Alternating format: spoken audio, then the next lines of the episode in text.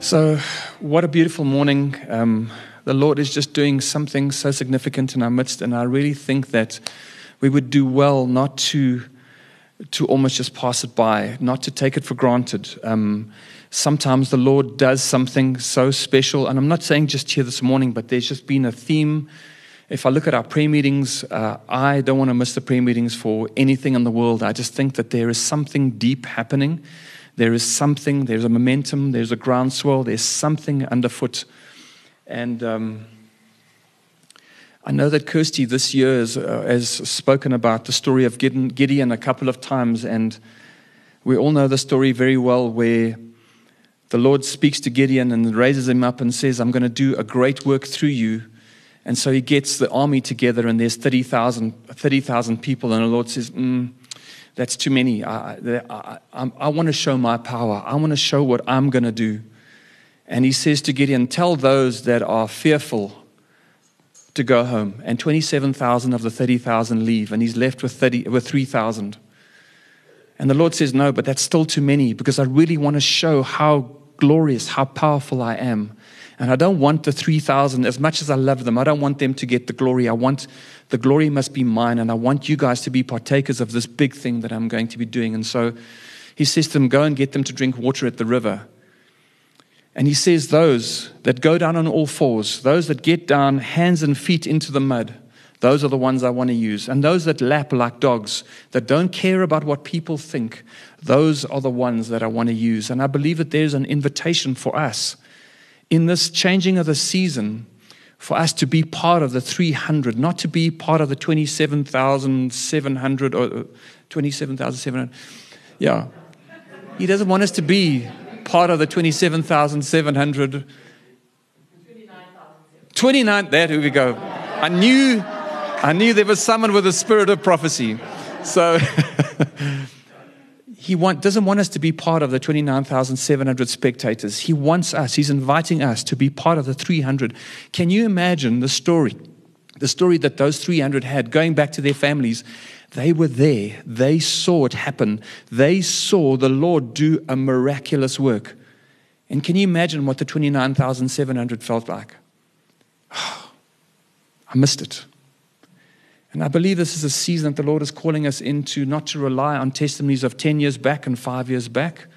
I believe he's calling us into a season where he wants you to have new, fresh testimonies. He wants us to enter with him and rewrite history. I really believe it's a, it's a moment like that. It's an epoch moment. It's a moment where the Lord is going to do something like this. And, and, we would, and the people around us are never going to believe that this thing was possible. We are not going to believe that this thing is possible. So, a few weeks ago, a few weeks ago, uh, my brother's over and his family, they're here from the U K, and the house is quite busy. I mean, it's myself, my Shani has to be there as well, our three children. And then there's my brother with his two children and his wife, and my mom also. So we're, we're a bit like a youth hostel at the moment, where it is just, it's chaos, but it's great. And a couple of weeks ago, about, uh, I think it was three Sundays ago, my mom walks into my bedroom. I was just waking up. No niceties from my mom. No, how did you sleep? Uh, you know, are you rested? I love you, my son. Something like that. But she she pretty much... she pretty much just left, led with the left hook, you know, like opening up with a theological question. Jacques, what's the difference between hope and faith? And I, I, at the time, I sort of mustered what I thought was a plausible answer. But to be honest, it wasn't necessarily um, a complete answer, and it almost set me off on a journey. And this morning, I want to take you in on that journey just to understand what the what the difference is between these two words, because I think sometimes we can hear, we can we can almost be blasé with what Scripture says. We know the verse, we know what we know. Hope is a good thing to have, uh, and we know that faith is a good thing to have. But sometimes we don't always understand the relationship between these two. And uh, this morning I'm going to be going into quite a lot of Hebrew words and and Greek words, because I really wanted to understand what the difference is between these these words, because I think It's almost like sometimes the Lord says something, and if we have eyes to hear, eyes to see and ears to hear, there is a, such a beautiful truth that can be unlocked for us. And so I started off my little journey going to First Corinthians thirteen, verse thirteen. And we all know this is the, as the love chapter.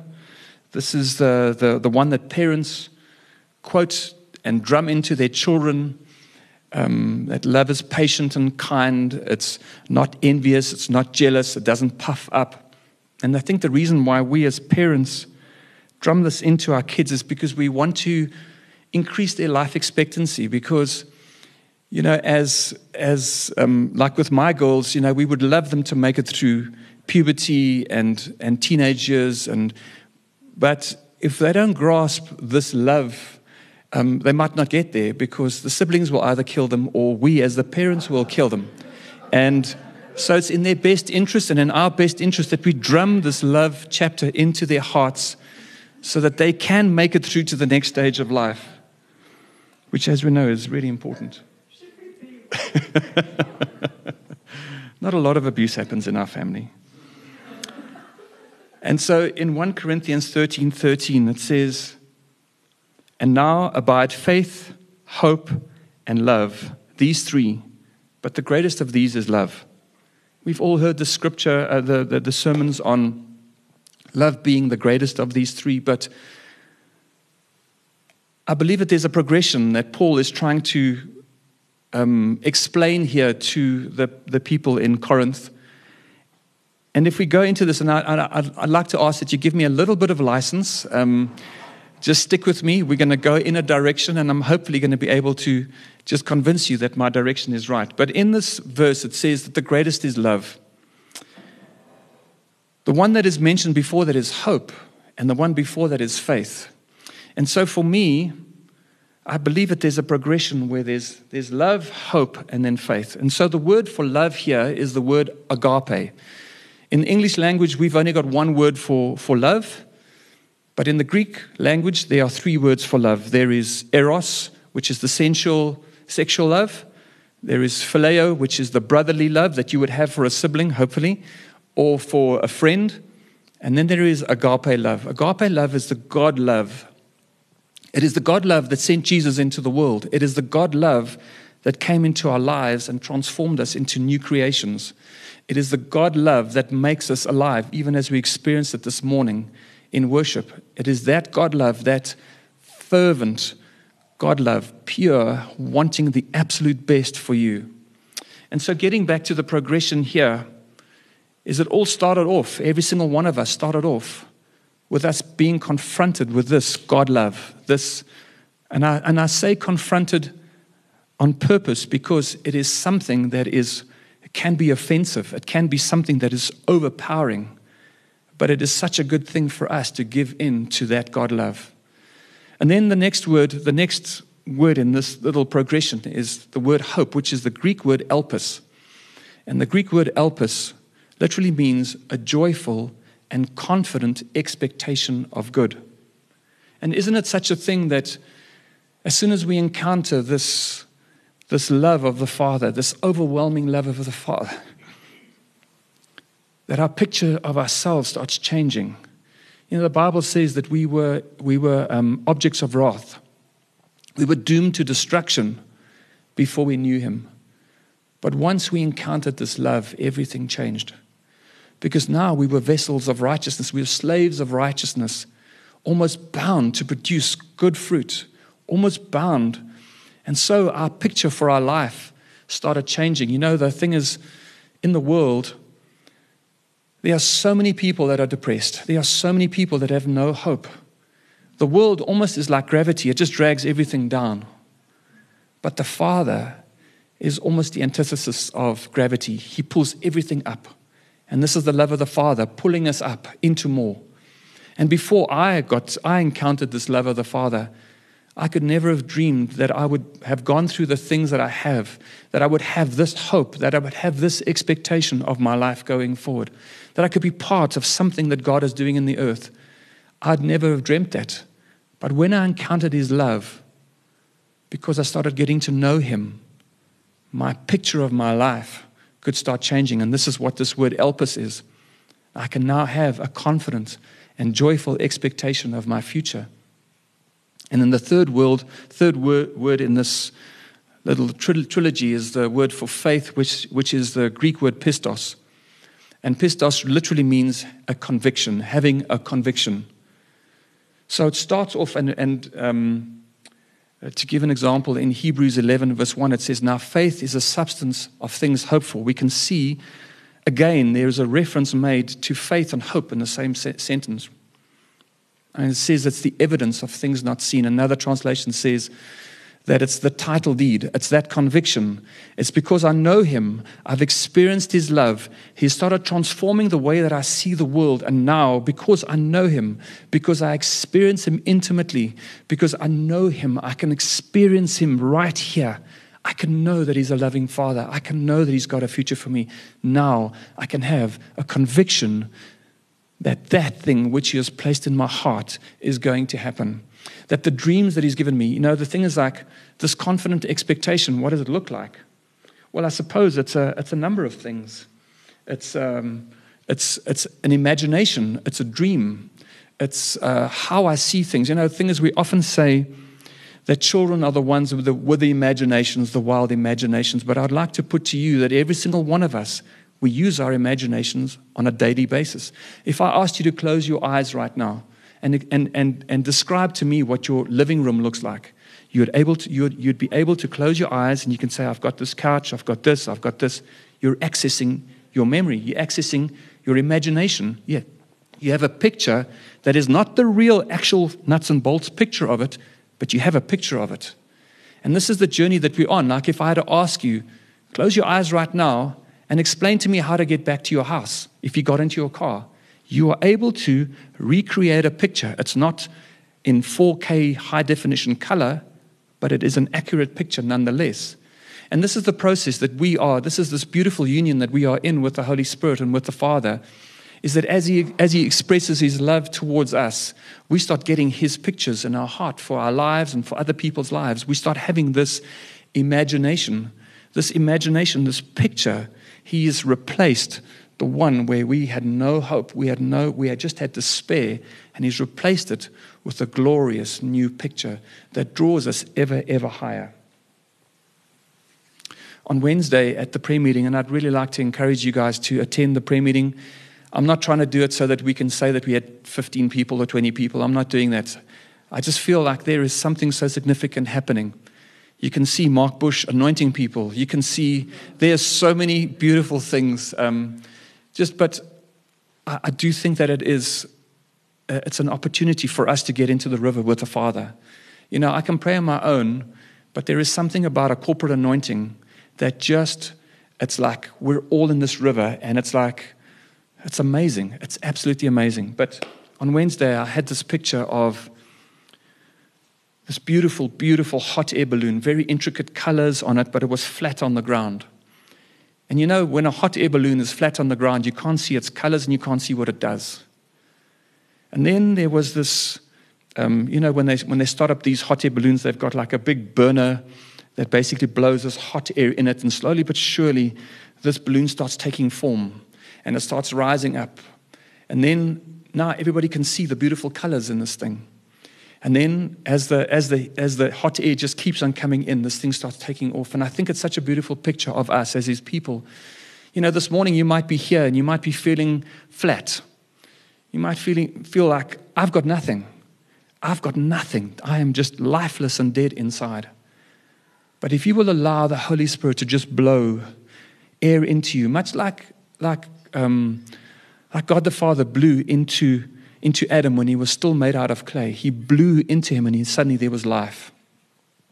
This is our this is our inheritance, is we have this incredible relationship with the Father where, we, where if we feel flat, we just go to him and we allow him to just blow into our hearts and blow. And suddenly now we start seeing, and other people around us start seeing all the colors that he's always made for you. That Technicolor dream coat, he, people start seeing the colors that the Father is boasting over his son or his daughter. And the next thing, the power of this heat starts taking you off. And it's amazing because now you're flying. Now It's not just you looking beautiful, but you flying. The power of God is evident in our lives. And I really believe that this morning is a picture of that. Is like the Holy Spirit is coming and he is bringing, he's speaking words of encouragement. He's filling our lungs with his power and with his authority, and we're starting to take off.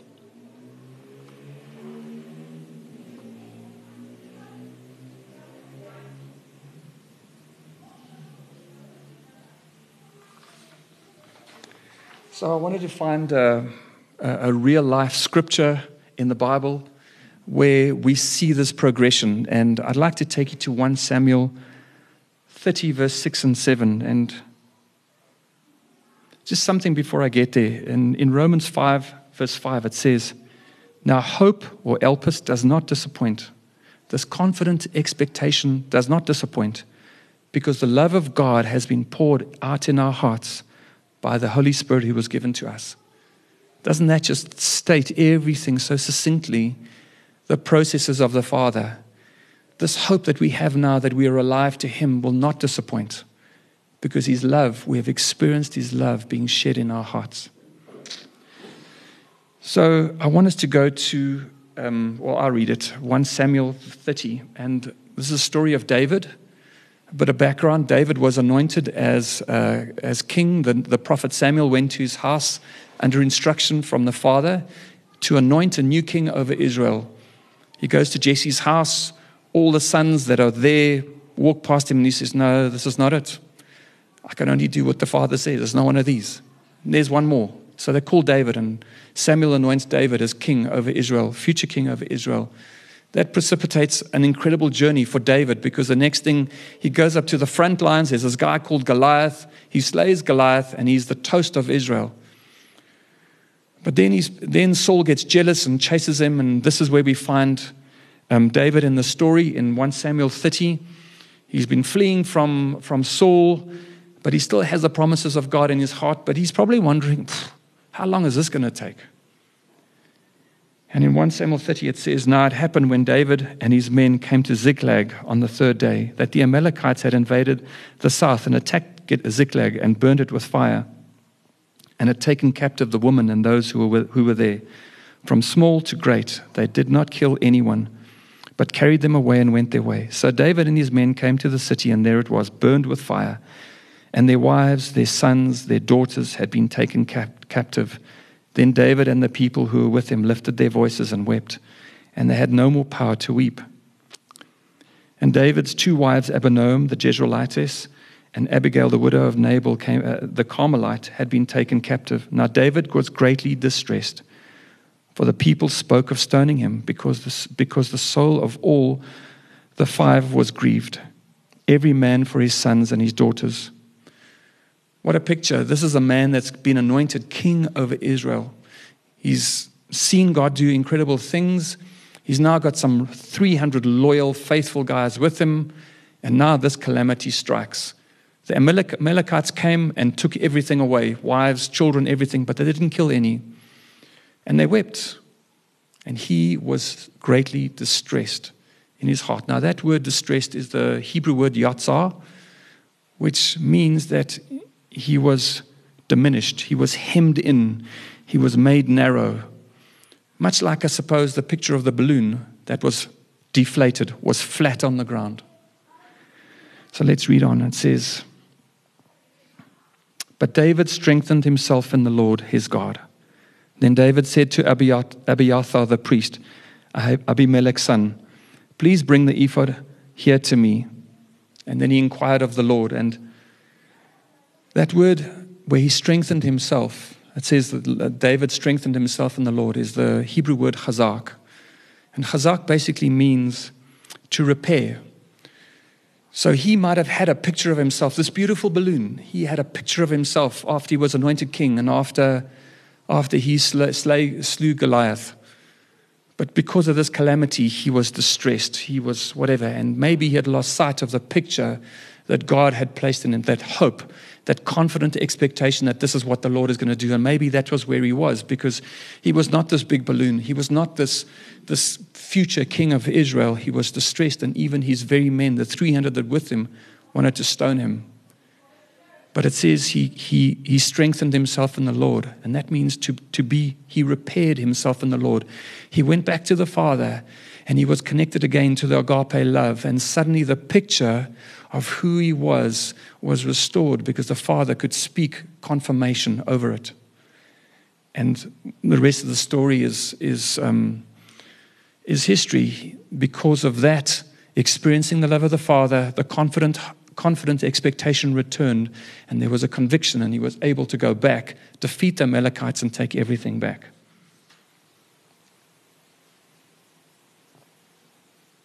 So that word for hope there, or strengthen himself, is the Hebrew word chazak, which we find also in uh, Joshua chapter one. In this chapter, it's also a very well-known scripture where the people of Israel and God the Father charge Joshua, and they say to him, only be strong and very courageous. And that word strong is this word, um, is this word chazak, which means to repair yourself, to make to, to see yourself as God sees. And then the second word there, and this is, it's the second word there, so it's to be strong and courageous. And the word courageous is the word amatz, and it's not really got a lot to do with what I'm sharing this morning, but I think it's such a, the definition is such a good thing to hear. It's, the word amatz is heavenly audacity, rushing headlong into situations without consideration for loss or impossibility. Isn't that what the Lord calls us into? Isn't that what we all dream dream of? You know, I can go and do things, and I can expect out of my effort, I can expect something that looks like this. But if I respond to what he calls me into, we are going to see things that we could never have dreamt. It will blow our minds. It will blow the people around us. And this is this is the very nature of the Father. Is like he wants three hundred to overcome one hundred thousand. He wants for you to speak to a rock and water comes out in the middle of the desert. He wants the lame to walk. He wants the blind to see, though that is our inheritance. It doesn't make sense. Because, but he wants us to have this heavenly audacity to rush headlong into circumstances without consideration of loss, our personal loss, or impossibility. So back to the word elpis, the word hope, which is this joyful, confident expectation of, of good. And I try to find a Hebrew word that means the same thing, and there is a Hebrew word, and that is the word tikva, which is also a joyful, confident expectation of hope. And interestingly enough, tikva, or hatikva, as, as some, some expressions have it, is the name of the Israeli anthem, their national anthem. It's called the hatikva. And the hatikva is basically the Jewish people, who are God's chosen, chosen people, expressing the hope that they have because God chose them. In the New Testament context, God chose you. We are now the chosen people. We are the chosen generation, the royal priesthood, the holy people of God, who he chooses to show forth his praises through. Now, very interestingly, that word tikva has as its root the word rope. And literally what it means is to bind a rope around yourself and around God. Like the Jewish people, they are in this covenant with God the Father, and there's a rope that is tied around them. Consider when the Israelites left Egypt and they're walking through the desert. There's this beautiful cloud that protected them from the sun during the day, and this pillar of fire at night. And this pillar of fire and this cloud would not ask them permission to move, would not ask them permission to stop. And so when the cloud got up, you best be on your horse. I didn't have horses, but you would go. And when the cloud stopped, that's where we stopped. How long?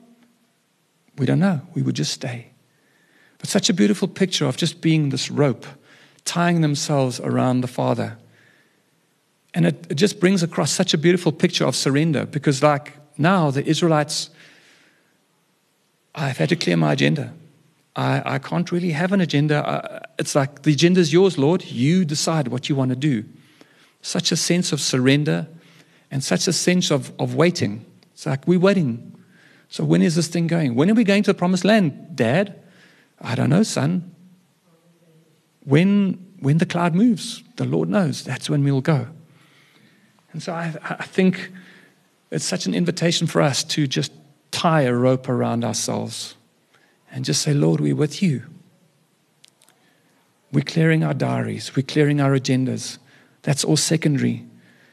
But we want you to do what it is you want to do, because that is the only thing that's really going to satisfy me. That's the only thing that's going to set people free around, is when you are God and when you show yourself strong. You know, before um, before I met Shani, or actually after I met Shani, um, I had a bachelor's party. And um, I've said this before, I was very good looking, very successful. Um, I was I was a real catch, you know. Probably also quite a quite an arrogant guy as well. And I think hopefully the Lord's dealing with some of that. But I was kidnapped by some fellows, spurious fellows, and bundled into a car and dri- driven off to Vonderboom um, airport, where they wanted to terrify me. They wanted to throw me out of an airplane with a parachute, thankfully, and just see this very confident guy crack. But you know, my thinking was this: I'm going up, it's going to be a tandem jump, so I'm going to be tied to an expert. So actually, it's not really up to me. You know, this guy has done this type of thing so many times, and so I can just relax. I can just enjoy whatever's coming, because even if I am afraid, what can I really do? I can't really. I'm probably just going to get stuck in the parachute strings, you know, and precipitate my death, you know. And I think it's such a, for me, it's such an encouraging story, because I think life is a lot like that. Like the Father comes and says, Marissa, I've got something so special for you. I'm going to take you on an adventure. You're not going to know, but you know it's going to be such an adventure. Just trust me. Tie yourself to me and let me show you everything that I have for you. And long story short, I fell out of the plane. I had an amazing time. I think the other guys that went up with me were probably more scared, because the pilot was crazy. He went straight up and straight down. In fact, he passed us on the way down. He came down so quickly. You know, we went to, um, we had the privilege of going to Gold Reef City on Friday morning with my brother, them all being here. My kids had never, ever been to that. Not to the casino, but to the... um, yes, to the to the theme park. Theme park. And... there I am sitting with Rachie, my youngest, who barely made the one point three meter cutoff, because otherwise she was not allowed to do it.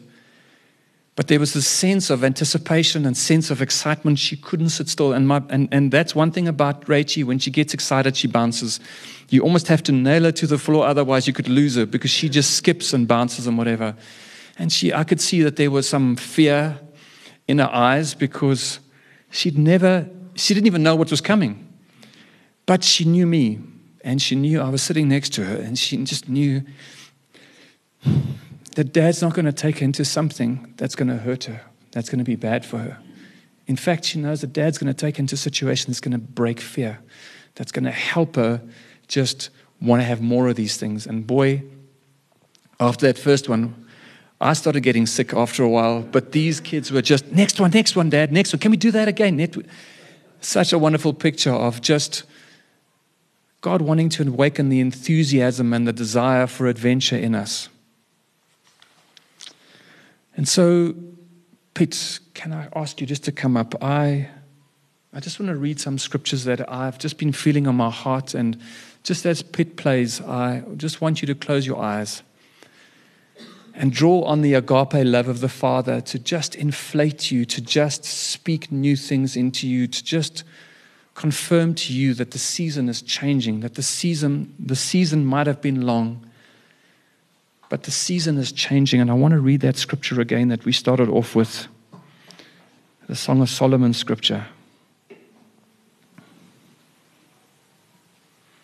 And allow the Holy Spirit to just make these words real to you. You know, I can stand here and I can read the scripture and I can be as eloquent as I want to, but it's the Holy Spirit that transforms that word into something that can change you. It's something that can break, bring freedom, something that can bring liberty, something that can bring a sense of adventure, something that can paint a different picture of your future. In Ephesians, Ephesians three verse twenty, it says, He will do exceedingly abundantly above all that could, we could wish or hope for or imagine, says one of the one of the translations. He wants to even increase your wildest imagination. He wants to set you on a traje- trajectory that is unbelievable. He wants to do incredible things through you. The season has changed. The bondage of your barren winter has ended, and the season of hiding is over and gone. The rains have soaked the earth and left it bright with blossoming flowers. The season for singing and pruning the vines has arrived. I hear the cooing of the doves in our land, filling the air with songs to awaken you and guide you forth. May that be a picture for our country as well. May that just start changing the picture that we have of our country. I hear the cooing of the doves in our land, filling the air with songs to awaken you and guide you forth.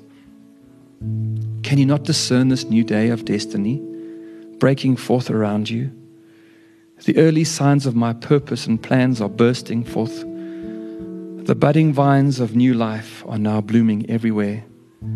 The fragrance of their flowers whispers, there is change in the air. Arise, my love, my beautiful companion, and run with me to the higher places. For now is the time to arise and come away with me. Lord, would you awaken us, Lord? Would you awaken our expectations? Would you cause us to dream new dreams, bigger dreams? Would you come and repair the picture that the enemy has wanted to destroy? Would you come, Lord, and just enwrap us, Lord God, with your love, with your presence, Lord, that we can have this joyful and confident expectation of the future for us, for our families, for our marriages, for our land, for our city. Father, may you come, Lord, and fill the balloon, Lord, with your agape power, Lord God. And in response, Lord, we want to tie ourselves to you. We want to soar, Lord. We want to soar. We want to soar. We want to see you do the great and mighty miracles, Lord. We want to see you set people free. Take us on a journey, Father.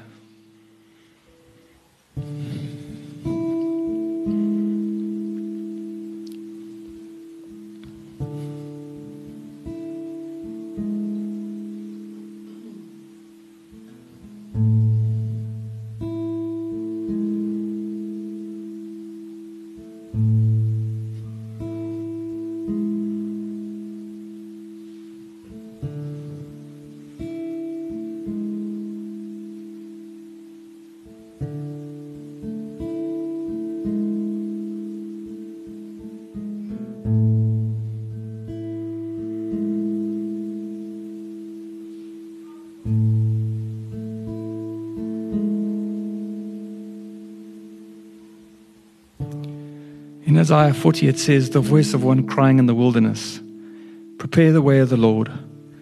Make straight in the desert a highway for our God. Every valley shall be exalted, and every mountain and hill brought low. The crooked places shall be made straight, and the rough places smooth. The glory of the Lord shall be revealed, and all flesh shall see it together. For the mouth of the Lord has spoken it. And in this context, it talks about the coming of Jesus. It was John the Baptist who said, he is the one, the voice crying in the wilderness, prepare the way of the Lord. But I believe this has got application and relevance to us in this day, that the Lord is going to do something. There's a move where the mountains are going to be brought low and the valleys are going to be raised up. He's going to start using his people in a way that we've always dreamt of. He's going to start using you in the way that you've always dreamt of. He wants to show his power through you. He wants to use you as a vessel. Not a hidden vessel, but a vessel of honor.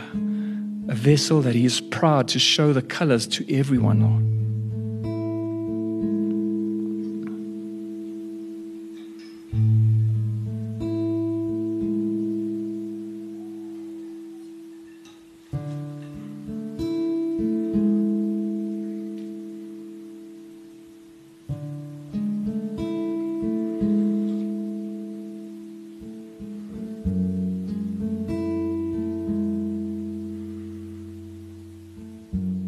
In Isaiah forty-nine, it says, "Listen, O coastlands, to me, and take heed, you peoples from afar. The Lord has called you from the womb, from the matrix of your mother's womb. He has made mention of your name, and he has made your mouth like a sharp sword. In the shadows of his hand he has hidden you, and made you a polished shaft. In his quiver he has hidden you, and he has said to you, you are my servant, in whom I will be glorified. Then you said, I have labored in vain, I have spent my strength on nothing and in vain. Yet surely your just reward is with the Lord, and your work with your God. And now says the Lord, who formed you from the womb, to be his servant, to bring Jacob back to, to him, so that Israel is gathered for him. For I shall be glorious in the eyes of the Lord, and my God shall be my strength. Indeed, he says, is it too small a thing that you should be my servant, to raise up the tribes and to restore the preserved ones of Israel? I will also give you as a light to the Gentiles, that you, you should be my salvation to the ends of the earth. Thus says the Lord, the Redeemer of Israel."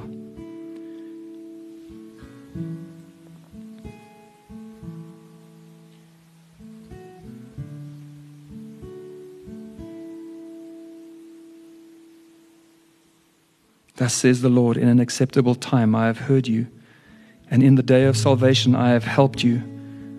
I will preserve you and give you as a covenant to the people, to restore the earth, to cause them to inherit the desolate heritages, that you may say to the prisoners, go forth. To those who are in darkness, show yourselves."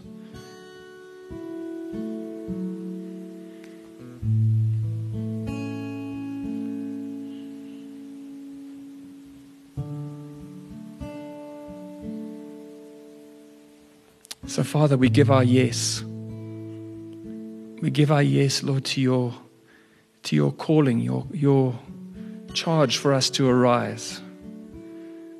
We give our yes, Lord, that we would tie ourselves to you, Father. And that, Lord, that we, because of this overwhelming love, Lord, because of this hope that you've given us, Lord, we can have certainty, Lord, that you will do every single thing that you have said.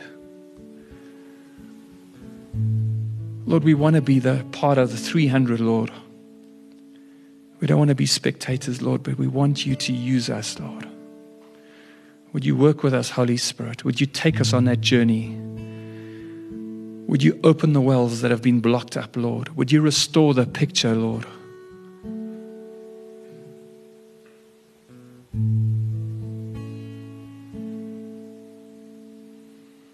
Amen.